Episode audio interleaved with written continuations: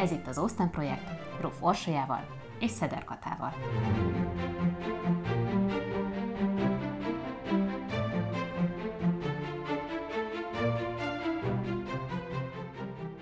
Jane Austen bő 200 éve a világirodalom egyik megkerülhetetlen alkotója. Összesen hat befejezett regény maradt ránk halála után, de még ezzel a szerény irodalmi hagyatékkal is az egyik legkedveltebb inspirációs forrása az irodalmi és filmes adaptációknak. Látszólag semmi másról nem szólnak könyvei, mint a férvadászatról, holott művei messze túlmutatnak a romantikus katuján, amelybe előszeretettel belegyömöszölik őket. Éppen ezért úgy döntöttünk, utána járunk a titoknak és megnézzük, mitől is olyan izgalmas és aktuális az Austen univerzum, még ma is.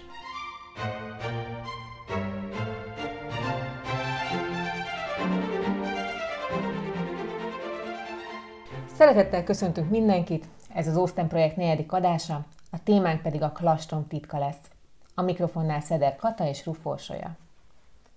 A klastrom titka egyszerre fejlődésregény és szatíra, egyúttal Jane Austen egyik legvitriolosabb és legszórakoztatóbb műve is. Hősnője egy antihős, legalábbis abban az értelemben, ahogy a regények elképzelik a hősnőket. Ő mégis a regények és az olvasmányok szűrőjén keresztül látja az egész világot. De mielőtt belevágunk az egész regénynek a megvitatásába, szeretném, hogyha kicsit arról beszélnénk, hogy mi milyennek láttuk ezt a regényt, ezt az olvasmányt, úgyhogy először hozzád fordulok, Kata, hogy milyen, milyen érzésekkel tetted le ezt a könyvet. Nagyon élveztem a regényt, és nem most olvastam először, tehát nem ez volt az első olvasatom, és tudtam, hogy egy, egy szatírával, egy paródiával fogok találkozni, de igazából totálisan meglepett az a hang és az a játékosság, amivel Austen végigvezet ezen a történeten, és az volt benne egy ilyen nagyon sajátos élmény, mondjuk összevetve az előző három regényel, amit már, már elolvastunk, a büszkeséggel, az értelemmel és a Mansfieldi kastélyjal, hogy, hogy itt nagyon jelen van, nem is biztos, hogy Jane Austen, de a, a narrátorunk az nagyon-nagyon ö, intenzíven tartja a kapcsolatot az olvasóval, és, és értelmez, magyaráz, tehát sokkal kevésbé van az, mint mondjuk az a, a büszkeség esetében, hogy ott az Elizabeth gondolatain és, és világlátásán keresztül fedezzük fel az eseményeket, hanem itt, itt a, az író, aki mondom, nem biztos, hogy Austen, szerintem ez a részéről is egy felvett hang, ő az, aki, aki segít itt eligazodni ebbe a, ebbe a világba. Úgyhogy egy, egy roppant szórakoztató darab volt, aminél így menet közben is kiderült, hogy hát sokkal többet tud, mint sem, mint sem ilyen vidám perceket szerezni, de ebből, erről majd úgy is beszélgetni fogunk később, de kíváncsi vagyok, hogy neked ez milyen élmény volt most? Egyetértek azzal, hogy szerintem ez az egyik legszemélyesebb könyve, legalábbis azok közül, amiket eddig olvastunk. Azzal is egyetértek, hogy többször kiszól az olvasóhoz a könyvből, és ezzel együtt mégis úgy éreztem, hogy ez a könyve az, ahol a hősnőjét egy kicsit távol tartja magától. Tehát érdekes, hogy volt egy ilyen kontraszt a könyvben, borzasztóan szórakoztató könyvnek találtam az egészet, és végig az volt a fejemben, hogy Jane Austen egy óriási troll volt a maga idejében, ahogy fricskát mutatott egyrészt az olvasóközönségnek, egy, egy műfajt is megfricskázott, de közben meg, meg ezt az egész társadalmi közeget, amit már ismerünk a, az előző könyvekből, tehát ennek is görbetükröt mutatott, és akkor mindenhez hozzájön még a, a nyelvi humor és a, a nyelvi megnyilvánulásoknak a kifigurázása, és szerintem ez a része, ez a része engem nagyon-nagyon szórakoztatott, de közben meg azt is fontosnak tartom, és szerintem erről fogunk beszélni, hogy ezek a dolgok akkor érvényesülnek igazán, hogyha bizonyos tényezőket és bizonyos dolgokat szem előtt tartunk. De szerintem mielőtt ebbe bele, bele merülnénk, beszéljünk egy kicsit, hogy miről is szól tulajdonképpen ez a darab. Mert ugye az a címe, hogy a Klastrom titka, de hát az első nagy helyszínünk az egy fürdőváros, mégpedig Bath, oda viszi, oda viszi a hősnőt, Catherine-t egy, egy gazdag rokon házaspár, és akkor ott a fiatal lány, aki mindössze 17 éves, ugye beleveti magát mindazokba a, az örömökbe, amit egy fürdőváros kínál,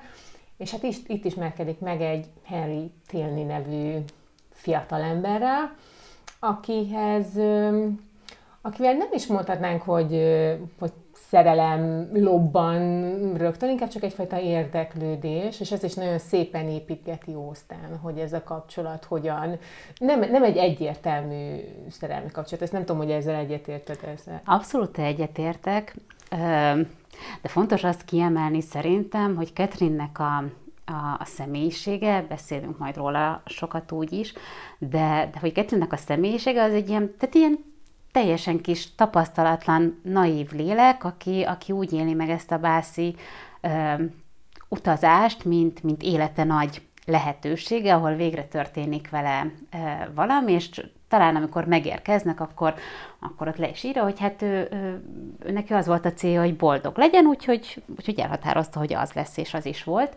És hogy, hogy számára minden új, és, és az első fiatalember, aki érdeklődést mutat iránta, az pont Henry Tilney, aki különben egy nagyon szórakoztató figura, és egyből, egyből ugye elkezdi azt érezni, hogy hát na itt van a, a hős, akibe, akibe beleszerethetek, úgyhogy, úgyhogy tényleg egy ilyen naív, tapasztalatlan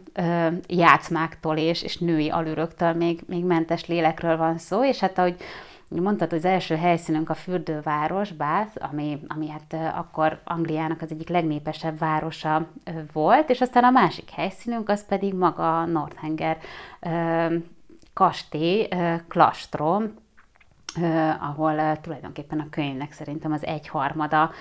illetve, illetve nagyon-nagyon fontos eseménye is játszódnak. A Tilni család otthona, ezt tegyük hozzá. Igen, a Tilni család otthona, ugyanis annyira jól sikerül ez a találkozás a Harry Tilnivel, hogy akinek különben van egy huga, hogy meg is hívják magukhoz őt vendégeskedni, de hogy a cselekmény maga az, az, az nem bonyolult, és mondjuk ahhoz képest, ahogy beszéltük, hogy a Mansfieldi kastélyba vagy az értelmi és érzelemben milyen sok szereplőt vonultatott fel, itt viszonylag szerintem könnyen el lehetett igazodni abból, hogy ki kicsoda, és itt van a, a Catherine-ünk, aki egy, egy, egy módos, baráti család jóvoltából eljut a fürdővárosba, ott némi vergődés után végre talál magának társaságot a, a Torp család, illetve Izabella Torp személyébe, és aztán beleveti magát a társasági életbe, hogy jön a következő ismerettség, élik azt az életet, amit egy fürdővárosban így élni lehet, korzóznak, ivókúrára járnak az ivócsarnokba, megnézik az embereket, boltokat járnak, és néha még kirándulnak is, és aztán eljut a klastromba, ahol pedig élvezi a, a, a Télni családnak a vendégszeretetét,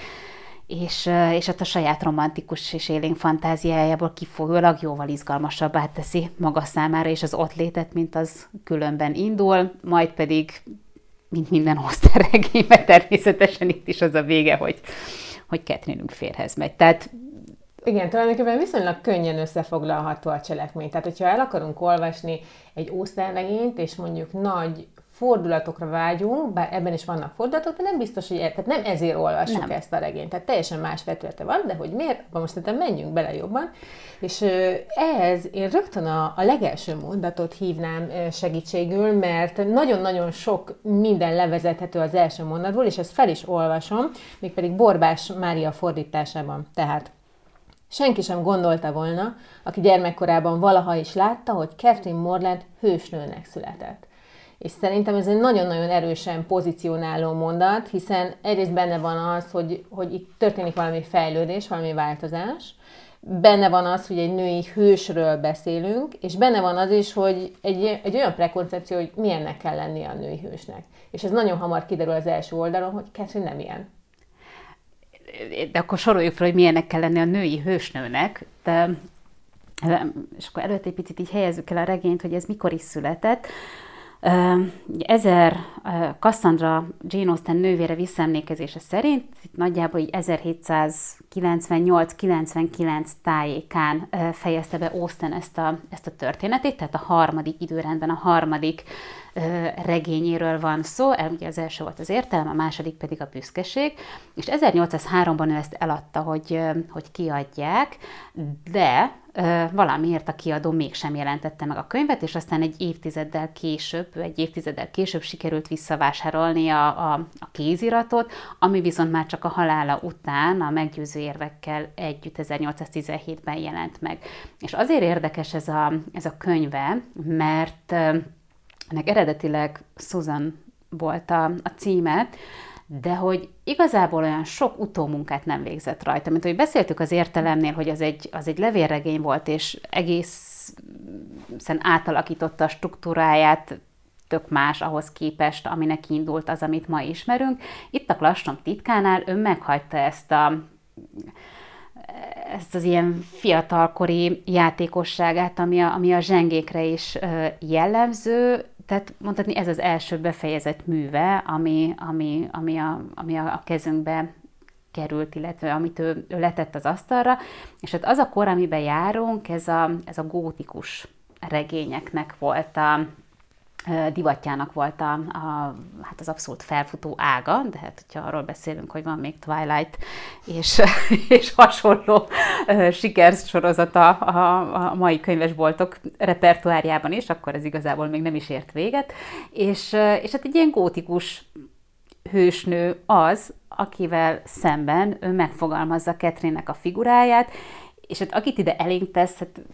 tényleg itt, hogy felolvasod az első mondatot, utána ugye elkezdi ragozni, hogy milyen nem volt. Ketrin ugye se szép nem volt, árva sem volt, tehát az élet viszontagságainak ezt a handicapjét, ezt már nem mondhatta magának, mert hogy az apja ráadásul még jó fej is volt, az anya pedig tíz gyerek után se volt hajlandó belehalni a szülésbe, vagy legalább valami tragédia érhesse. Szegények sem voltak? Szegények kiderül. se voltak, igen, lelkés családból származik különben, és hogy hát ő maga egy ilyen kis csenevész, semmi extra kislány volt. Sőt, azt mondja, hogy csúnya, tehát csúnyának állítja be, aki hát, aztán majd később... Csak hogy csúnya, mint a többi. Tehát, hogy igazából, tehát ebből is inkább azért, hogy nem volt extra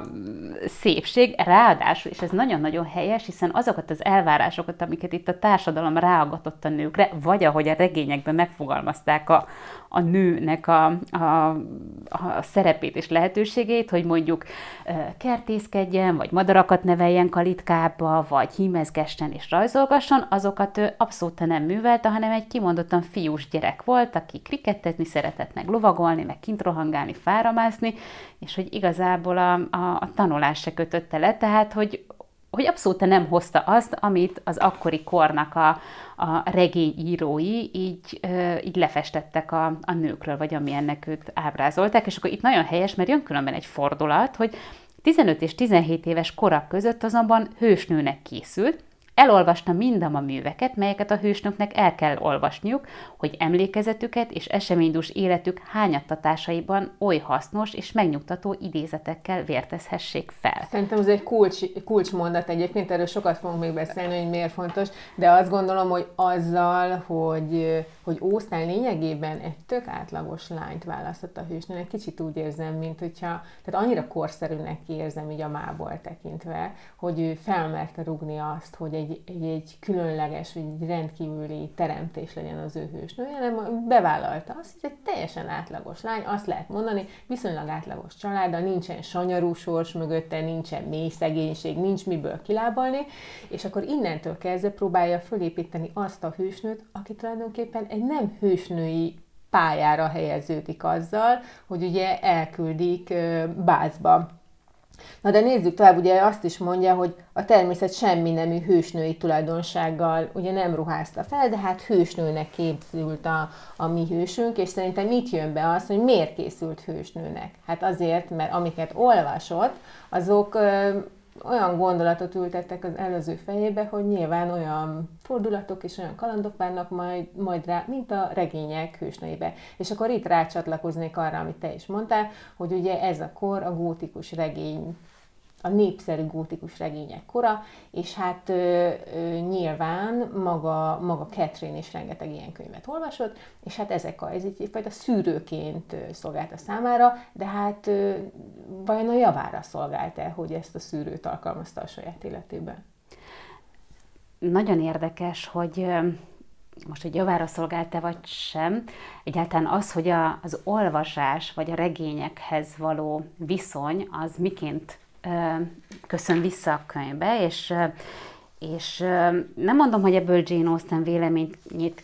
ki lehetne olvasni így így elsőre, hogyha nem ismerjük őt magát, hogy különben neki mi volt a viszonya a regényekkel, hiszen azt megszokhattuk, és pont ezért szerintem már a negyedik könyvnél fenntartásokkal kell kezelni minden állítást, hogy ő ezt komolyan gondolja, vagy pedig, vagy pedig egy ilyen fricskának szánja, vagy a fricska fricskájának, mert hogy azért ez sem áll tőle távol, de hogy itt nagyon-nagyon sok, sok szó esik az olvasásról, ami különben minden regényében ott van, tehát az összes főszereplője az olvas, és szereti a könyveket, ez, ez valamennyiüknek fontos tulajdonsága, és hát itt többször is játszik azzal, hogy, hogy a regények, hogy egyáltalán a regény az, az most jó-e vagy, vagy sem, és van is egy ilyen nagyon-nagyon helyes, nem akarok folyton idézeteket mondani. De idéz vagy, nyugodtan, vagy mert nagyon jók vannak szerintem. De hogy, de hogy van egy olyan ilyen, ilyen megnyilvánulása arról, hogy hogy hát mi regényírók tartsunk már össze, és mennyire álságos az, amikor egy regényíró nem ad regényt a saját hősnője kezébe, és lefitymálóan vélekedik róla, hiszen, hiszen hiszen ki más támogathatná a másikat, hogyha, hogyha nem ők a regényeknek a szerzői és rengeteg könyv meg van különben említve ebben a, ebben a regényben, amiről sokáig azt hitték, hogy ezek nem is léteznek feltétlenül. Tehát például van egy olyan ö, kis jelenet, ahol a, a hirtelen jött Kebel Balátnő Izabella kezébe ad egy hét kötetből álló listát, hogyha tetszett ez a könyv, akkor ezt a hetet mindenképpen olvasd el, és nagyon sokáig az irodalom történet úgy tartotta ezeket a könyveket számon, hogy, hogy Austen kitalált jól hangzó címeket, mint a Rajnai Árva, a nem tudom minek a rejtélye és hasonlók, és, és aztán 1920-ban egy, egy ilyen irodalomtörténész páros volt az, aki elkezdte így visszaböngészni a, a régi könyvtáraknak a jegyzékeit, és megtalálták, hogy ezek valóban létező könyvek, és nagyon érdekes, hogy ezeknek a könyveknek több mint a felét nő írta. És megint csak visszakanyarodunk oda, hogy, hogy hát a, amiről már beszéltünk az előző részek kapcsán is, hogy ez az időszak, ez a női szerzőknek volt mondhatni az aranykora, hiszen a, a, az akkor megjelent köteteknek a hát bőven több, mint a felét, azok nők jegyezték, és ők a gótikus regények műfajában is ö, alkottak, és ö, és itt, ez a gótikus regény, hogy ezt jó-e olvasni, vagy, vagy, vagy sem. Én különben azt, azt fogalmaztam meg magamba, hogy, hogy jó olvasni, tehát hogy abból nincs bajod, ha olvasod, viszont, viszont meg kell találnod vele a távolságtartást, és nagyon érdekes, ahogy, ahogy hogy ezzel folyamatosan ütköztetik Ketrint, hogy mennyire elragadta a fantáziája, és hogy híkás száll le a földre. Ezzel ugye általában Henry Tilni az, aki, akivel így beszélnek erről, de az is érdekes, és ezt egy tanulmányban olvastam, hogy amikor a Henry ezekkel az ilyen stop kicsit kicsit lassulj le és gondold át, és, és mondja hozzá a, a, a magyarázatait, akkor ő is különben írók és, és korabeli moralisták szavait idézi, tehát mint hogyha két, két ilyen irodalmi irányzatot ütköztetne osztán, csak ugye ez az, amihez nekünk nincs meg az a az az angol 118. századi irodalmi műveltségünk, hogy ezekre rájöjjünk, de hogy itt is ilyen elvek ütköznek, hogy, hogy, hogy mit is kell olvasni, hogyan is kell olvasni. Szerintem Catherine-nél talán az jelentett problémát, hogy a gótikus regényeket néha egyfajta életvezetési útmutatóként olvassa, és akkor jönnek olyan akkor jönnek elő olyan helyzetek, mint például a Klasstromban töltött első éjszaka, ugye, ahol, ahol eleve a fantáziája egy olyan helyzetet teremt, ami mindenféle titokzatos, rejtélyes vonással ruházza fel a, magát az épületet, a szobát, a szobában lévő bezárt szekrényt, és, és aztán nagyon szépen építgeti egyébként valószínűleg a gótikus regényből ö, csend elemekkel a feszültséget, majd a végén közli, hogy és amikor az óra elütötte az éjfélt, akkor Catherine már fél órája aludt. És ez egy rendszeresen visszatérő fordulata, hogy épít, tehát ez a suspense, ez így épül, épül, épül, és akkor egyszer csak így teljesen elvágja, és akkor így véget is ér ez a, ez a feszültség kicsit így kipukkan, mint egy buborék. Én tökre szeretném, hogyha beszélnénk kicsit a regénynek a dinamikájáról, meg a felépítéséről, mert miközben olvastam, hogy az volt a, az volt a benyomásom, főleg még az elején, amikor, ja nem is az, amikor elkezdődik, és, és ugye megint csak bemutat mindenkit a, a maga nagyon-nagyon csípős stílusában, hanem amikor elkezdi gazdagítani szereplőkkel a, a színpadot, és, és, és hozza a, a, a párbeszédeket, és akkor ott volt sokszor az az élményem, hogy most már haladjunk, lépjünk túl rajta, és, és menjünk, tehát kifejezetten akár mondjuk ez az a Izabella, a locsogás, fecsegés, tehát a, az Izabella ez a, tehát az Izabellával megint egy olyan nőtípust tett le elénk, aki, sőt, tehát az összes karakterrel, de Izabella, illetve a tesója John Torp az, akik, akik, akiket abszolút felismerhetők, utcán sétálva minimum méterenként egy szembe jön, de hogy, hogy ez, a, ez az ilyen játszmázós, nem azt mondom, amit gondolom, de azt is mondom, amit gondolom típusú ember, és erőszakos, erőszakos, édeskedő, hízelgő, tehát, hogy de állandóan a drága lelkem, drága Ketrinem, és minden, minden, minden itt túl van ragozva, közben azért egy nagyon-nagyon opportunista valaki, és akkor ehhez társul be az ő bátyja, aki meg egyfolytában az autóiról, nem autóiról, a kocsijairól de beszél, a modern de mondhatni, mondhatni az, az lehetne az autó is. Igen. igen. Tehát egyfolytában erről beszélnek, hogy mennyire gyorsak a lovai, és hogy állandóan csak lökik, lökik, lökik a, a, az üres fecsegés, és akkor azon gondolkodtam, hogy ezt most így nem húzta meg, és mint amit mondtunk az értelem és érzelem kapcsán, hogy egy szerkesztő az valószínűleg feszesebbre vágta volna, vagy nem, ez direkt ilyen, hogy ugyanennyire bosszantó, ugyanennyire idegesítő? Szerintem egyébként ez direkt van. Tehát ez eszembe jutott közben, hogy pont ezek a locsogó, fecsegő részek, hogy és ezt mondtam az elején, hogy vannak bizonyos tényezők, amiket szerintem szem előtt kell tartani, és szerintem ez egy, ez egy pont egy olyan fogás, amivel, amivel Osztán jellemzi az ő karakterét, és itt becsatolnám azt is, amit az előbb mondtunk az olvasásról, mert szerintem Austen azzal is jellemez. Tehát onnantól kezdve, hogy tudod, hogy bizonyos szereplők hogyan viszonyulnak az olvasáshoz, rögtön el tudod helyezni az Austen skálán. Igen. És mondjuk itt, hogyha azt mondjuk, hogy Catherine van az egyik, a skála egyik pontján, akkor a túlpontján biztosan John Thorpe van, aki, aki, aki kijelenti, hogy ah, én nem olvasok regényeket, és, és ott az ostobasága, tehát ott már lehet tudni, hogy ez nem lesz egy, tehát e- ebből nem, nem lesz párosítás, igen, igen, és akkor rögtön egy ilyen ellentmondásba is keveredik saját magába, hogy ó, én nem olvasok regényeket, mert okosabb dolgom is van annál, és mondja neki a Catherine, hogy jó, de hát, hogy a,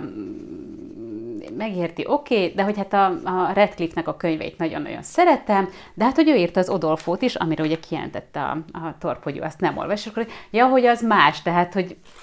hogy itt is egy, egy tökre nagyhangú valaki, aki aztán eléggé megkavarja a,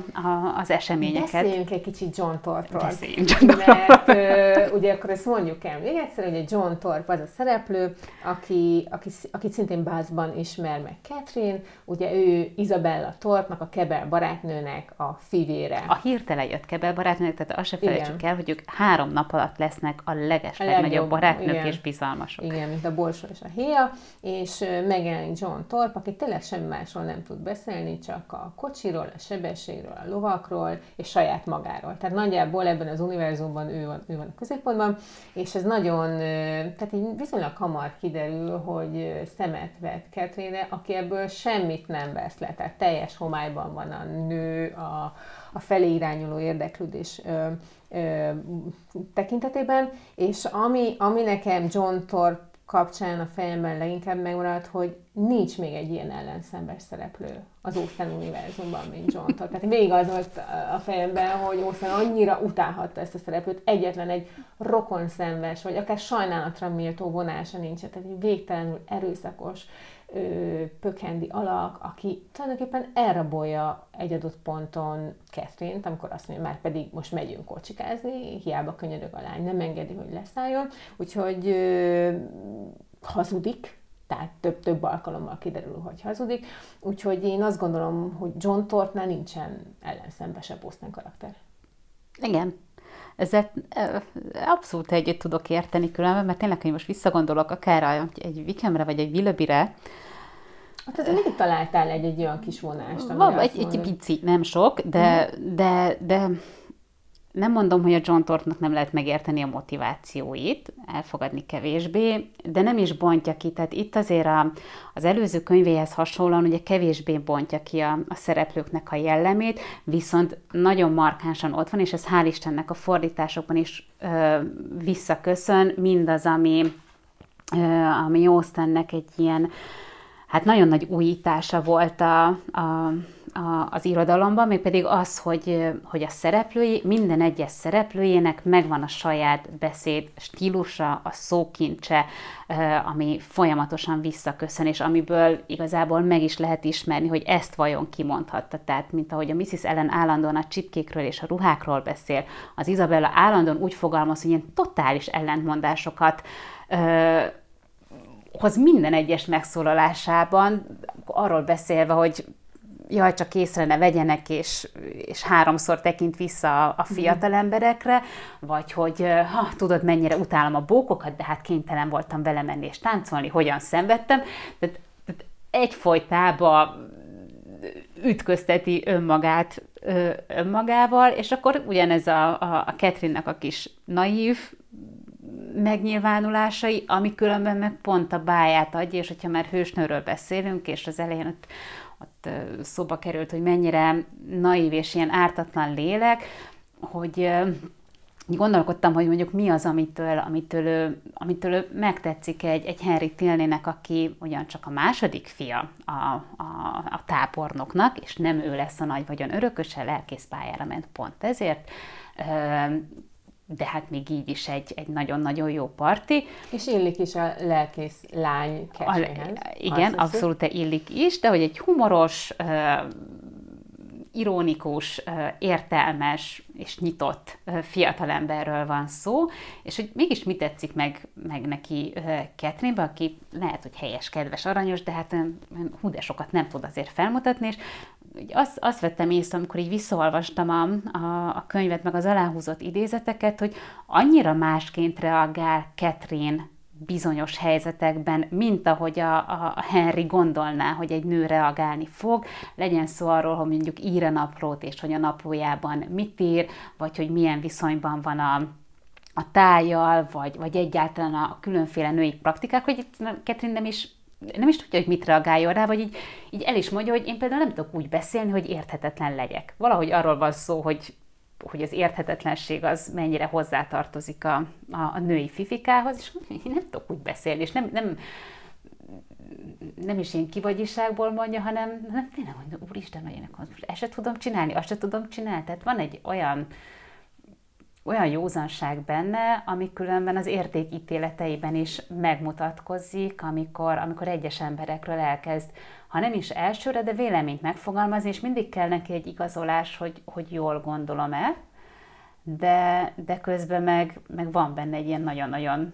erős, őszinte és, és morális mérce, amitől kitűnik különben mondjuk az Isabella Torp mellől. Egyébként az Isabella, pont az Isabella Torp az, aki olyan, mint hogyha egy párhuzamos valóságban élne, de közben leginkább csak a kommunikáció szintjén valósul meg. Tehát, ahogy te is mondtad, egy nagyon számító figura, tehát én nem gondolom, hogy ő ennyire elszánt lenne, de ugye nála van az, hogy mondjuk van egy állítás, és azt mondjuk teljes mértékben figyelmen kívül hagyja. Tehát simán tudja úgy élni az életét és igazítani a dolgait, hogy csak a saját feje után megy, és olyan állításokat tesz. Van az a jelenet talán, amikor, amikor azt mondja Catherine-nek, hogy jaj, drága Catherine, nem biztos látod rajtam, milyen izgatott vagyok, vagy olyan és akkor mondta, hogy fogalmam nem. hogy mire, nem. és akkor, ez, és akkor ezt, ezt a játszmát viszi végig. Viszont, hogyha már szóba jött Izabella Torp, akkor kicsit beszéljünk arról, hogy ugye minden Osztár regénynél eddig elmondtuk, hogy a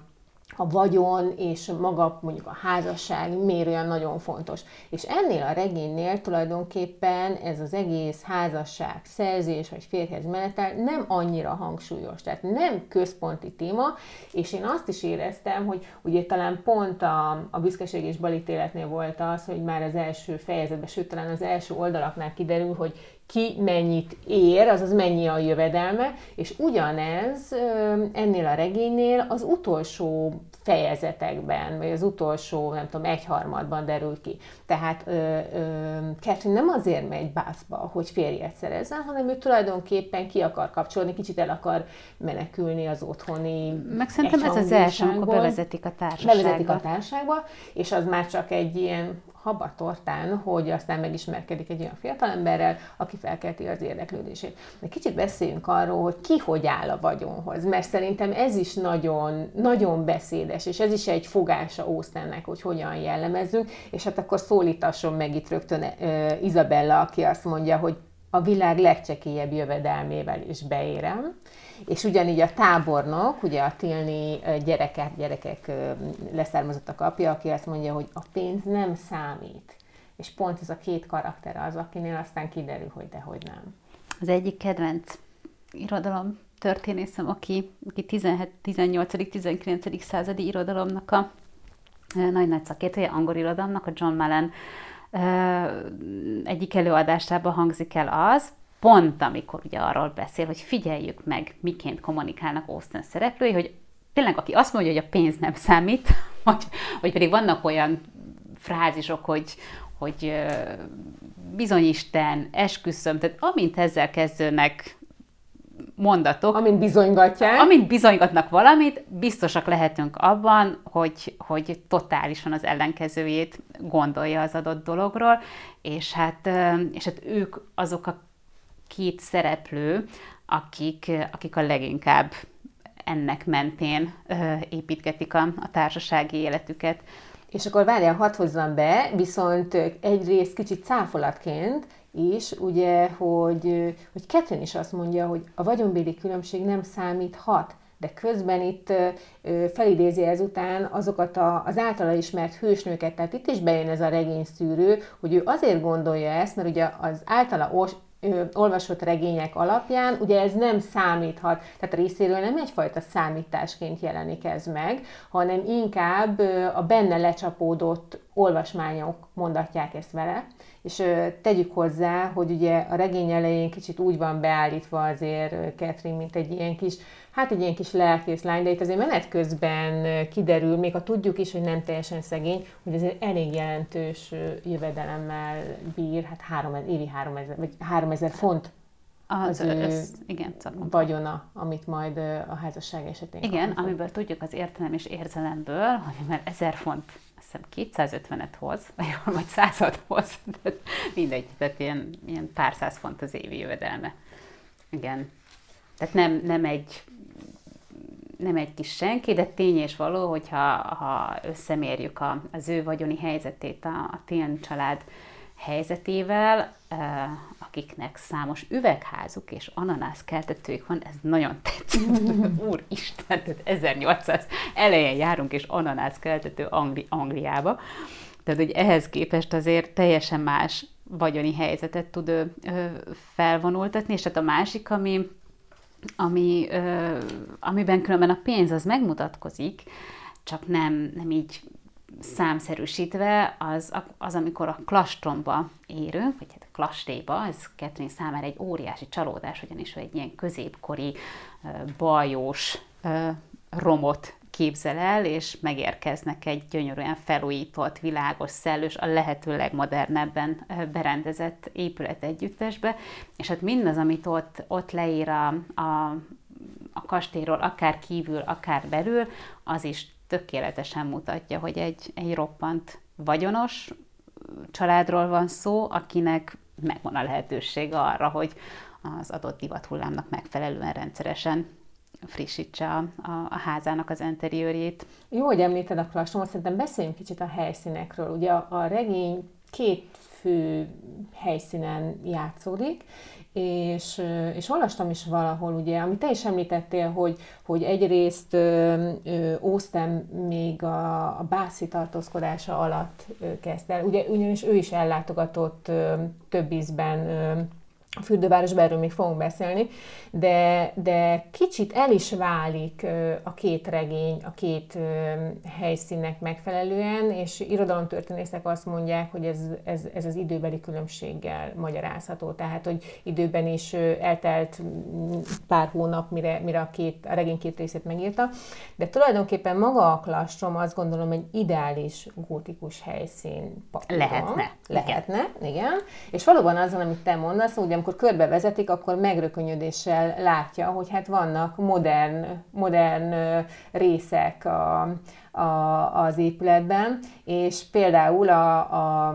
a konyhába érve tűzhelyek, tehát modern, a kornak megfelelően modern tűzhelyek vannak, és szintén az irodalom tudósok mutatták ki, hogy ez egyébként Básznak a hatása, hiszen amikor Ósztán a maga korában Bászban jár, ugye az egy nagyon pesgő hely volt, ahol a kor vívmányai mind megtalálhatók voltak, és ő valószínűleg, amit ott látott, azt, azt, azt ide, ide a plastrombeli helyszínbe építette be. És ugye többször mondtuk, hogy hogy mennyire kortárs Oszlán. Tehát ugye mi így a mából visszafele olvasva teljesen másként tekintünk ezekre a könyvekre, de rengeteg, tehát amit, amit említettél te is, hogy mennyi regénycím van, ami megjelenik, ami valószínűleg egy korabeli olvasóban rögtön, rögtön így elkezdenek csilingelni a csengők, tehát rögtön tudja, miről van szó, de ugyanezek a, a részletek szerintem nagyon, nagyon markánsan azt mutatják, hogy ő, ő a kortársainak írt, és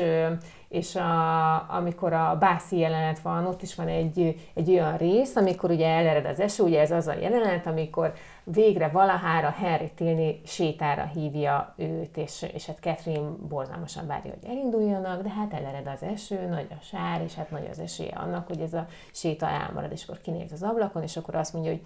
hogy utálom az esernyő látványát, mire Mrs. Ellen, a, a, a gazdag ismerős, aki vendégül látja, mondja, hogy kényelmetlen vinni, jó magam szívesebben fogadok hordozószéket. És akkor erre, erre így kimutatták szintén, vagy így kikutatták az tudósok, ugye hát ennek is megvan a maga magyarázata, ugye, hogy a György korabeli esernyők egy ilyen nagyon nehéz, egy ilyen olajos vászonból készültek, borzasztó nehéz volt cipelni őket, ezért ilyen hordozószékeket fogadtak, de hát a hordozószékeket működtetők, tehát a hordozók, igen, azok nagyon haragudtak, mert attól féltek, hogy hát akkor ilyenkor az ő bizniszüknek lőnek, hogy hát mindenki elkezd itt esernyőkkel rohangálni. Tehát ilyen apró kis, tényleg ilyen morzsácskák vannak elhívva, és tele van velük a regény. Úgyhogy nem biztos, hogy ez egyébként első olvasatra így, így kiugrik a szövegből, de hogyha valaki így sem megérzik, és így utána olvas dolgoknak, egy csomó apró, tök érdekes részlet előkerül. Bász kapcsán még az az érdekes, hogy vissza fog köszönni ez a város az utolsó könyvébe is, amivel különben együtt adták ki a, a Klasson titkát is, mert a meggyőző érveknek is egy fontos helyszíne lesz majd a város, és ugye ezt beszéltük, hogy, hogy Austin többször is megfordult is, fia, megfordult itt, itt fiatalon is, illetve aztán majd, majd ide költöznek, miután az apja felhagy a lelkészséggel. És, és hát Bászról azt tudni kell, hogy, mint hogy elmondtam, hogy az egyik legnépesebb városa volt akkor Angliának, hogy, hogy bár római alapokon nyugszik, de, de egy nagyon-nagyon új és friss energiájú városról van szó, amit a 18. század közepén építettek ki arra a formára, hogy, ahogy ma is így ismerik a belvárosát, és, és hát egy nagyon könnyen megközelíthető városról van szó, ez, ez majd abból a szempontból is fontos lehet, hogyha visszatérünk a, a John Torphoz, hogy milyen gyorsan teszi meg a, az utat A-ból B-be, tehát ezt feljegyezték róla, hogy, hogy remek volt a közlekedés, és hogy itt volt a legjobban karbantartott út London és Bath között. Biztos nem véletlenül. Biztos nem véletlenül, igen színháza volt, ez ugye visszaköszön a regénybe, és volt két kaszinója, ahol bálozni lehetett, könyvtárak voltak, kiállítások, ugye volt az ivócsarnok, ami szintén egy olyan, hogy tényleg itt is arra használják, hogy, hogy, hogy megmutass magad. És látni és látszani, nem? Hát látni és látszani, igen, és a, a Jane Austen egyik életrajzíróján áttaláltam azt a megfogalmazást, hogy a város várost mindenki eljött megnézni, aki szerette volna, hogy őt is lássa mindenki. Tehát ez egy kirakat város volt, amit ráadásul úgy is terveztek meg, hogy azon kívül, hogy vannak ezek a nagyon-nagyon fontos közösségi terek, a sorházaknak javarészt nem volt saját kertje, hanem közparkok voltak, tehát hogyha te ki akartál ki menni. menni a mhm. szabadba, akkor, akkor már társasági életet kellett élned, és hogy mindenki pontosan tudta, hogy ez egy, ez egy színpad, hogy ő ebben a darabban játszik, és így is viselkedett. Tehát egy ilyen nagyon ö, felszínes, csacska, ö, tényleg ilyen, ilyen csivitelő városról van szó, aminek itt a napirendjéről is kapunk egy kis ö, ízelítőt, rögtön a harmadik fejezet kezdődik azzal, hogy Ezentúl rendszeres kötelezettségekkel járt minden délelőtt, boltokat kellett felkeresni, a város valamely új részét megtekinteni, és az ivócsarnokban megjelenni, ahol vagy egy óra hosszat parádéztak fel alá, megnéztek mindenkit, és nem beszéltek senkivel. Azért itt is érzett kötelezettség, tehát van egy ilyen, van egy ilyen társadalmi nyomás. Ez a menetrend. Jaj, még azt is találtam róla, hogy például lehetett nyilvánosan reggelizni. Uh-huh. És, és ami érdekes különben, hogyha ugye azt veszük, hogy itt a 8.-19. század fordulóján írta, hogy ez a belföldi turizmusnak a, a, a fellendülésének az időszaka, amiből, amiből Gene Austen is kivette a részét, tehát róla azért így néha, vagy hát róla gyakran úgy él a, a köztudatban a kép, hogy egy ilyen otthon ülő magányos mondja, aki írja a regényét, de hát ő azért nagyon-nagyon intenzíven utazgatott, ugye elég nagy volt a, a rokonság, akiket végig lehetett látogatni, és és ő szerette, élvezte is ezeket az utakat, tehát azt azért így tegyük hozzá, hogy mondjuk utazni ebbe az időbe egy sokkal körülményesebb és veszélyesebb vállalkozás volt. Itt azért, még ha csak ilyen, ilyen, ilyen, dramatize, ilyen nevetséges dramatizálásként is, hogy nem borul fel a, a, a kocsi, vagy nem voltak útonálók, az különben tényleg reális veszély volt, hogy mondjuk felborul a kocsi, és, és és valami kellemetlenség éri őket útközben, de hogy Austen előszeretettel utazott, viszont és akkor ez a regénynek majd a vége felé lesz egy ilyen fontos momentum, az, hogy egy nő hogyan utazhat, annak nagyon-nagyon komoly szabályai voltak, ugyanis akkor, hogyha ő most mondjuk úgy, hogy tömegközlekedést használta, tehát postakocsira szállt, akkor mindig kellett mellé egy kísérő. Arról szó sem lehetett, hogy egy nő egyedül vágjon neki az útnak, hogyha mondjuk saját kocsival utazik, akkor két nő utazhatott együtt, de arra nem volt lehetőség, és nem is volt elfogadott, hogy, hogy egyedül kelljen útra, és csak hogy így bemérjük, hogy mégis ez egy mennyire időigényes mutatvány volt. Azt találtam, hogy nagyjából egy ilyen 8 mérföld per órás sebességgel tudtak haladni ezek a kocsik, tehát ez azt jelenti, hogy ugye nagyjából másfél kilométer egy mérföld, tehát mondjuk egy ilyen 12 kilométer per órás sebességgel közlekedtek, és, és hát azért legfeljebb 15 mérföldenként meg kellett állni, lovakat uh-huh. cserélni, az ugye itt a, a, a könyvbe is ö, visszaköszön, és úgy mehettél tovább, tehát ez egy ilyen drága, költséges és eléggé ö, macerás vállalkozás volt. Ezt mondjuk el egyébként, hogy egy Catherine-nek azért kell elmennie Ukmukfuk a klastromból. Az egy nagyon durva jelenet. Az egy nagyon durva jelenet, ugyanis érkezik egy levél vagy üzenet, már nem is tudom, és a lényeg, ami a lényeg, hogy az addig CBS tábornok kiadja az útját. Maga a tábornok érkezik Igen. meg ének évadján. És, és nem is nagyon kap időt felkészülésre, azt mondják, másnap kora reggel el kell hagynod, nem kap se kísérő. Tulajdonképpen pénzt is azért kap, mert,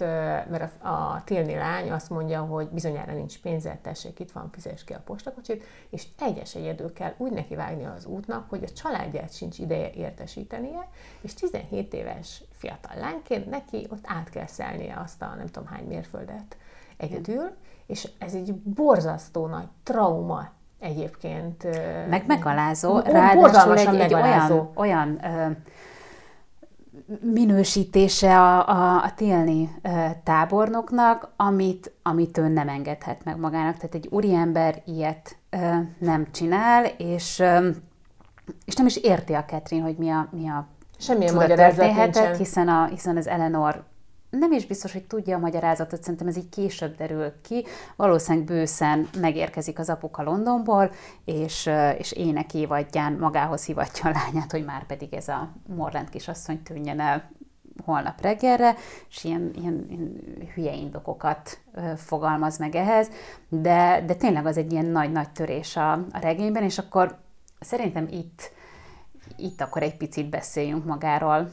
Tilniről, hogy, hogy a tábornokról. A, magáról mhm. a tábornokról, igen, hogy, hogy mit is képviselő ebben a regényben, mert egy ilyen nagyon ellentmondásos figurának tűnik, aki, aki Catherine-nel roppant szívélyes és kedves, ő az, aki, aki abszolút bátorítja a gyerekeit, hogy lépjenek vele szorosabb kapcsolatba, és meghívja magukhoz a, a klastromba is. De az is érződik, hogy a gyerekei, ha ő ott van, akkor, akkor feszélyezettek, tényleg megfagy a levegő, és van is egy pont, ahol itt szóvá teszi a Catherine, hogy hát ugye megbeszéltük, hogy elmegyünk látogatóba, ugye a Henryhez, hogy nem kell semmi felhajtás, majd valamikor érkezünk. Erre föl percre pontosan, miután azt mondta az apuka, hogy majd valamikor érkezünk, percre pontosan kiszámolja, hogy mikor fogunk jönni, és hogy de tényleg nem kell semmivel készülni, a Henry pedig direkt előbb hazamegy, hogy felkészítse a gazdasszonyát, hogy mi minden étket készítsen a, a, az asztalra, és így Ketrin értetlenkedik, tehát azt mondta, hogy nem kell, akkor miért nem azt mondja, Igen. hogy ezt meg ezt szeretni? Tehát, hogy ő nem értette, hogy, hogy, hogy,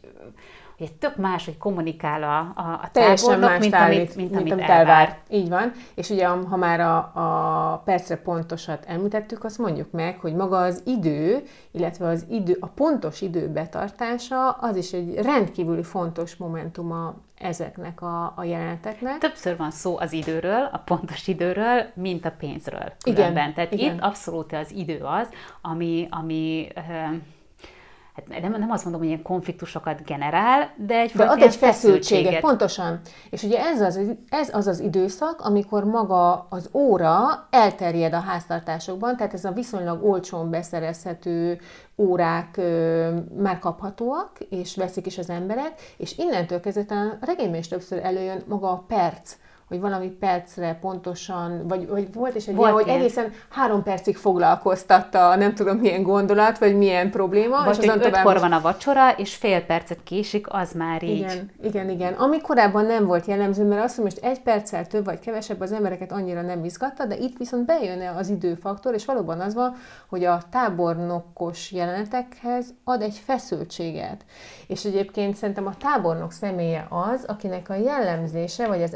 ábrázolása két síkban történik. Egyrészt van ez, amit, amit látunk, amit tapasztalunk, tehát egy, egy abszolút egy ilyen rigorózós, nagyon szigorú, aki egyébként Catherine-nel bűbájos, Igen. tehát ilyen feltűnően kedves, és ő sem nagyon érti, hogy miért ilyen kedves vele ez az ember, és másrészt pedig ott van az a sik, ami, ami Catherine-nek a fejében létezik, amit a fantáziája hoz működésbe, amikor kiderül, hogy Tilni asszony, ugye a tábornok felesége, hát szerinte rejtélyes körülmények között nagyon hirtelen, nagyon hamar halt meg, hogy így mondjuk, és, és egyből be, belódul a, a, a regényolvasói fantázia, hogy vajon mi lehetett ennek a hátterében. És ő ugye kerekperec azt gondolja, hogy mivel a tábornok annyira nem engedi, hogy, hogy akár a lánya,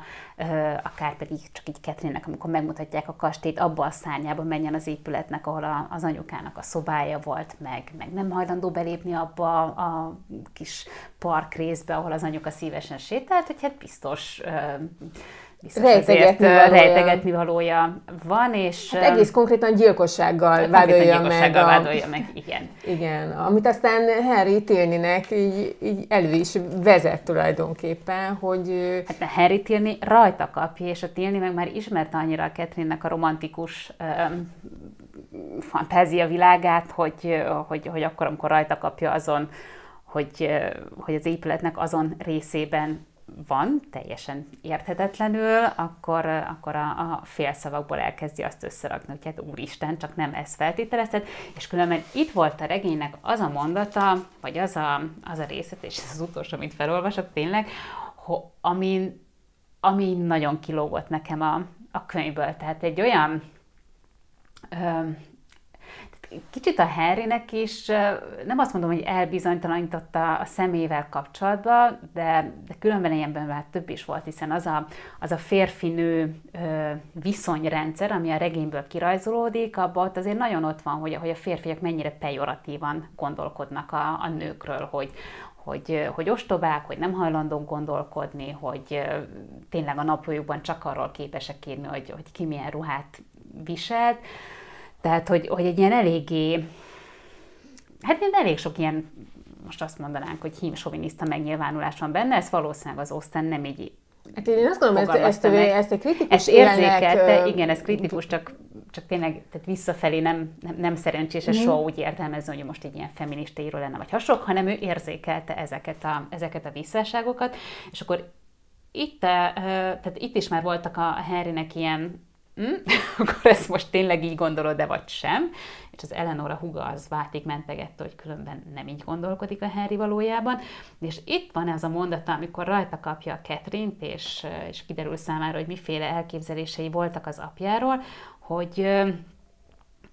hogy, hát, hogy miből ítélt vajon, ne feledje, milyen országban és milyen korban élünk. Ne feledje, hogy angolok és keresztények vagyunk.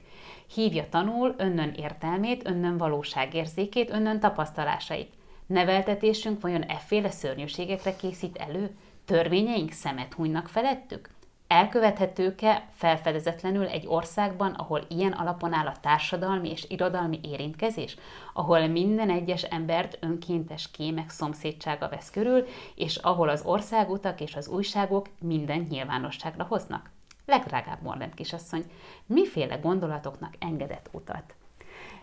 Az ez is egy kis megszégyenítés. Nem? Megszégyenítés, de hogy tényleg, amikor azt mondja, hogy ilyen társadalmi és irodalmi érintkezés, meg angolok és keresztények vagyunk, és mennyire fejlett mm-hmm. kultúrával, tehát hogyha most belegondolok, hogy az előző regényünk az a Mansfieldi kastély volt, ahol ugye a rabszolgaság, illetve a igen, tehát a rabszolgaság, vagy a, vagy a, vagy a náladnál gyengébbekkel, elesettebbekkel való viselkedésmód, az, az pellengére volt állítva. Tehát így, Erős iróniát érzel? Nem csak iróniát, egyfajta kritikát is, és akkor itt szeretném, ha egy icipicit beszélnénk a gótikus segéről, mert tök érdekes dolgokat találtam róla, és aztán a, a, a gótikus segényel kapcsolatban, amikor már ennek mentén olvastam értelmezéseket a Klaston titkához, akkor ilyen nagyon-nagyon szép társadalomkritika uh-huh. rajzolódott ki, ami, ami szintén nem evidens. Tehát ezt úgy fogjuk fel ezt a könyvet, mint egy, mint egy paródiája a gótikus regénynek, csak eleve így utána néztem, hogy a gótikus regénynek különben mik is a, a fő hozzávalói, és csak hogy az egyik az egyértelműen a titokzatosság, van benne valami középkori motivum, teszem azt mondjuk a klastrom,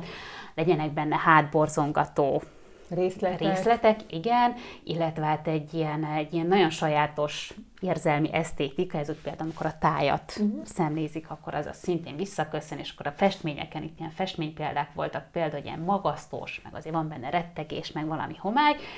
és hát az utolsó kritérium az, az pedig a politikai hatásokra hívta fel a figyelmet, és ez egy ilyen nagyon izgi ö, téma volt számomra. Ö,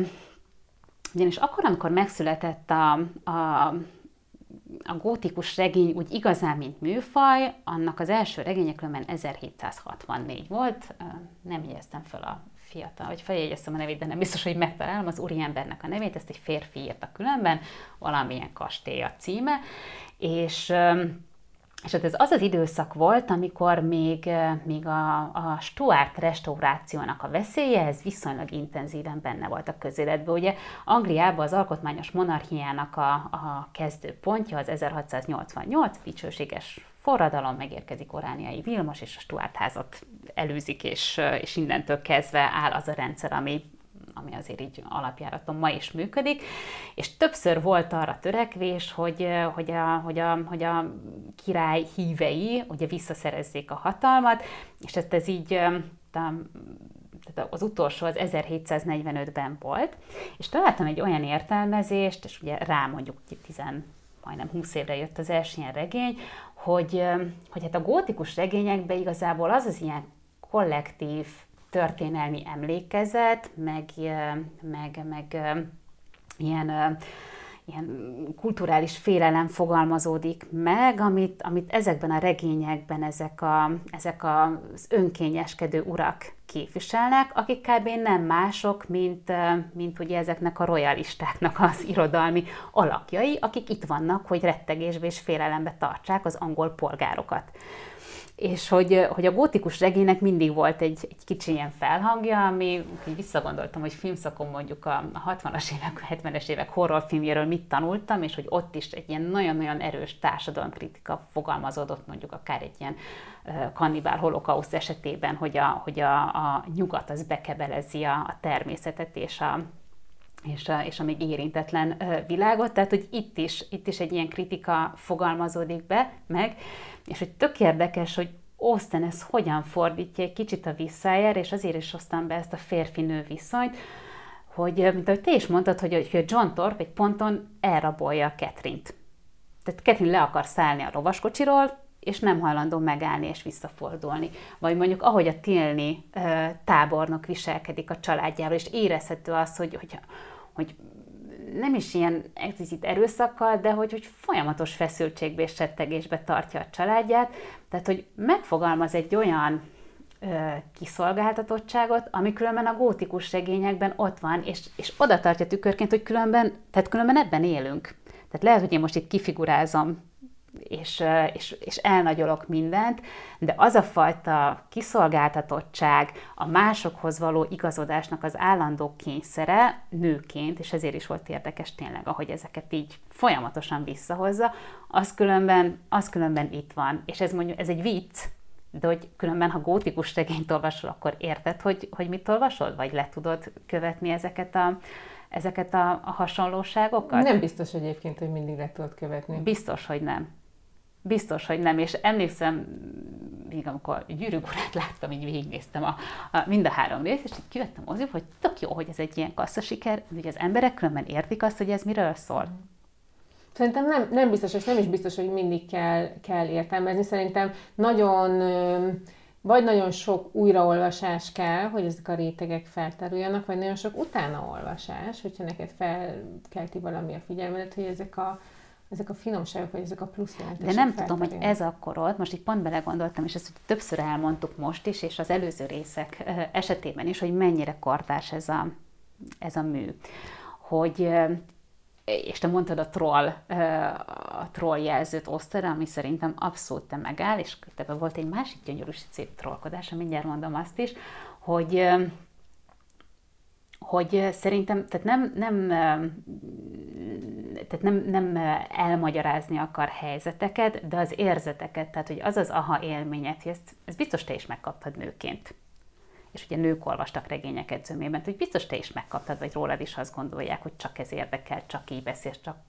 Tehát, hogy szerintem én icipici felismeréseket lehet, hogy el tudott érni, hogy, hogy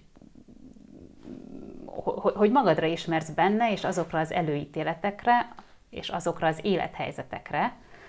amik, amik, amik különben a te mindennapjaidnak, meg a hétköznapjaidnak is a része. Az, hogy mi ezt már tudjuk akár így is olvasni, mert, mert irodalom történészek összeszedtek egy csomó mindent, és ezt megfogalmazták különböző tanulmányokba, az már más, az esetleg segít elhelyezni a, a regényt ezen, a, ezen az irodalmi palettán, de... Egyébként valahol azt olvastam, hogy nagyon sok olyan valós mozzanat és személy is szerepel említés szintjén a könyvben, ami mondjuk, amikor felolvasta otthon az Austen családtagoknak, akkor, akkor az egy rögtön, van is egy, azt hiszem említés szintjén megjelent egy King King Igen, aki bemutatja ki a igen, hopmester igen, a aki, igen, igen, igen, tehát akinek ez a, és ez egy valós személy volt, igen. ez egy ismert személy volt annak idején, ma már fogalmunk nincs az, csak egy a sok szereplő igen. közül, és, és szerintem nagyon sok ilyen van. Én azt gondolom, hogy egy kortárs olvasónak itt, és akkor megint bejönnek ezek a különböző rétegek. Tehát ott megint volt egy olyan réteg, amit abszolút tudtak értelmezni, sőt, én azt is el tudom képzelni, hogy ez egy plusz ilyen humorfaktort adott az egész olvasmányhoz. Ez teljességgel elveszett. Igen. Számukra szerintem. A másik, és uh, itt akarok visszatérni a trollkodásához, Ugye az a könyv, ami, ami, ami a legtöbbször említése kerül, az Odolfo, az Anne Radcliffe nevű írónőnek a könyve, és ez az Odolfo, ez a 18. század vége felé jelent meg. És ez nagyon érdekes, hogy Osztán akkor, amikor 94-ben, 1794-ben jelent meg, és amikor Osztán eladta a kéziratot, akkor ugyanannak a kiadónak adta el direkt, aki kiadta az Odolfot is, tehát úgy látszik, vagy nem olvastak nem el, vagy, vagy nem, de, ebből a szempontból nem volt egy jó választás. Nem volt egy, valószínűleg egy jó választás, de hogy, hogy itt is, hogy, hogy itt egy könyv, amit picit így kifiguráz, vagy a nevetségességét, illetve a, a hatása alá kerülésének a nevetségességét ö, írja meg, és akkor ugyanannak a kiadónak aztán eladja, de hogy hogy az jutott eszembe, amikor bennem is ez a trollkodás fölmerült, hogy, hogy van egy könyved, ami mondjuk ugye eredetileg a Susan nevet kapta volna, ugye ezeknek a, a gótikus históriáknak sokszor vagy ilyen, egy ilyen, tényleg valamilyen épületre utaló neve volt, vagy pedig ilyen nagyon fura ilyen exotikus nevű hölgyekről kapta a címét. Tehát a Susan Amit az, nem mondható el azért, ha azt veszik. Igen, tehát itt a, ha, ha a Susan néven jelenik meg, akkor ez abszolút nem hozza. A klastrom titka az már így felkelti mondjuk az érdeklődésedet, és így belegondoltam, hogy valaki, aki falja ezeket a könyveket, és mondjuk a Frankenstein az 1818-ban jelent meg, tehát egy évvel később, hogy ez, ez, ez könyvformában is bemutatkozhatott. Kezébe veszi, és elkezdi olvasni, akkor, akkor vár mondjuk egy ilyen rém történetet, és hogy úristen, mi ez? és Igen. Most, vagy a sarokba hajítja, Szerintem, hogyha úgy olvasod, hogy ez egy rémregény lesz, akkor a sarokba hajítod, hiszen az elvárásaid nem fognak teljesülni. Vele. Egyáltalán nem. Egyébként itt szeretném, lassan elfordulunk itt az utolsó etapra, de szeretném, hogyha még kicsit beszélnénk magáról a fürdővárosról, és amit, amit mondtál az előbb, hogy, hogy mennyit utazott Ósztán. Ugye azt úgy képzeljük, úgy él a, a fantáziánkban, hogy, hogy tényleg egy ilyen otthon ülő vénkisasszony volt, aki, aki írkálta a regényeit, amik aztán az életében annyira azért nem hozták meg azt a sikert, amit aztán az utókor meghozott számára ugye itt a Bászi és a Klassom jeleneteknél is az van, hogy ezek nem egy röpke látogatások, tehát annak idején ugye heteket töltöttek el, és a regényben is elhangzik, hogy Bász városát hat hét után illik megunni. Tehát az feltételezi, hogy akár több hónapot is eltöltöttek különböző bérleményekben, mert ilyenkor nagy házakat béreltek, és hát ugye Ószten is az 1790-es évek végén gazdag rokonok egy házaspár révén ö, látogatott el először Bászba, és nagyon-nagyon tetszett neki. Tehát ez a, ez a tetszés, ez azért abszolút visszaköszön a regényben, és a testvére Cassandra levelében is azt írta, hogy 98-99 fordulóján akkor már írta írta ezt a regényt. Tehát nem sokkal a, nem sokkal a bászi látogatás után, és ugye itt, itt ismerte meg a szokásokat, és maga itt ugye az angol a topography kifejezést használja, tehát ezt az egész, ezt az egész közeget ekkor tudta feltérképezni, vagy felmérni, és egyébként az a nagyon érdekes szerintem ebben, hogy akárhol ment Austen, azért mindig, mindig vendég volt mind, mindegyik helyen, és ugyanígy Catherine is mindig vendég volt, ami egyrészt azért jó, mert mert megmarad egy kívülálló pozíció, tehát abszolút ö, ö, egy ilyen outsider pozícióból tudsz rálátni dolgokat, talán egy kicsit Hát Catherine esetében nem tudom azt állítani, kritikusan vizsgálja, és ez, szeretném, hogyha ez lenne majd az utolsó nagy etapunk, de, de van egy kiszolgáltatottság is ebben az egészből, hiszen valakinek a jó voltából vagy ott. És egyébként Bász szerintem azért is nagyon érdekes, hiszen ez egy olyan egy olyan olvasztó tégely valahol, ahol az ország különböző részeiből érkező emberek találkoztak, és olyan emberek is itt összefuthattak, akik amúgy nem biztos, hogy össze akartak volna. Tehát egyrészt a szokások nagyon mások voltak, mint otthon, nagyon változatosak voltak a programok, egy ilyen, egy ilyen mondén hely volt, ahol talán kicsit kicsit lazább is volt. Az erkölcs talán nem, hiszen ott voltak az idősebbek, akik felügyelték, hogy azért ne történjen nagy baj, de ugye van az a jelenet, amikor amikor Izabella lecövekel két ajtó között, és azt mondta, hogy ő addig nem megy el, valamit, valamit néz, nézelődik, de mi tudjuk, hogy ugye a, az idősebbik Tilni fivért várja, akivel aztán majd össze is szűri a levet, amennyire össze lehet szűrni a levet egy ilyen helyzetben. Tehát arra akarok csak kiukadni, hogy teljesen más ez a közeg, és ez az, ami, amiben egy kívülállóként ezek a, ezek a szereplők aztán majd belecsöppennek. Szóval bár szerintem egy ideális helyszín, ideális helyszín, azt Igen. kell mondani. Úgyhogy, na, de hát ami, amit ugye az utolsó gondolatunknak szántam, ugye sokat beszéltünk arról, hogy, hogy, hogy Catherine és az ő fantáziája, amit, amit ugye főként a regényekből merít, és az egész élettapasztalata az a könyvekből fakad, és a regény végén kiderül, hogy, hogy ebbe az édesanyja eléggé nagy ludas, merő is könyveket ajánlott bizonyos problémák megoldására. És a kérdésem az, hogy így végezetül, hogy szerinted ez mennyire, mennyire tekintető egyfajta kritikának is, tehát hogy ez, a, ez az olvasói vagy regényírói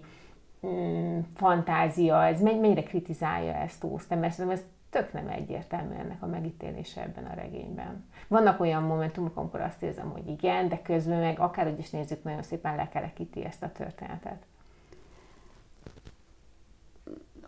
Pont ez volt a, ugye ez, ez, ezzel is kezdtük talán, hogy, hogy annyira intenzíven jelen van az elbeszélője a, a, aki a kiszól pár szól az olvasóhoz. kiszól és, és értékel,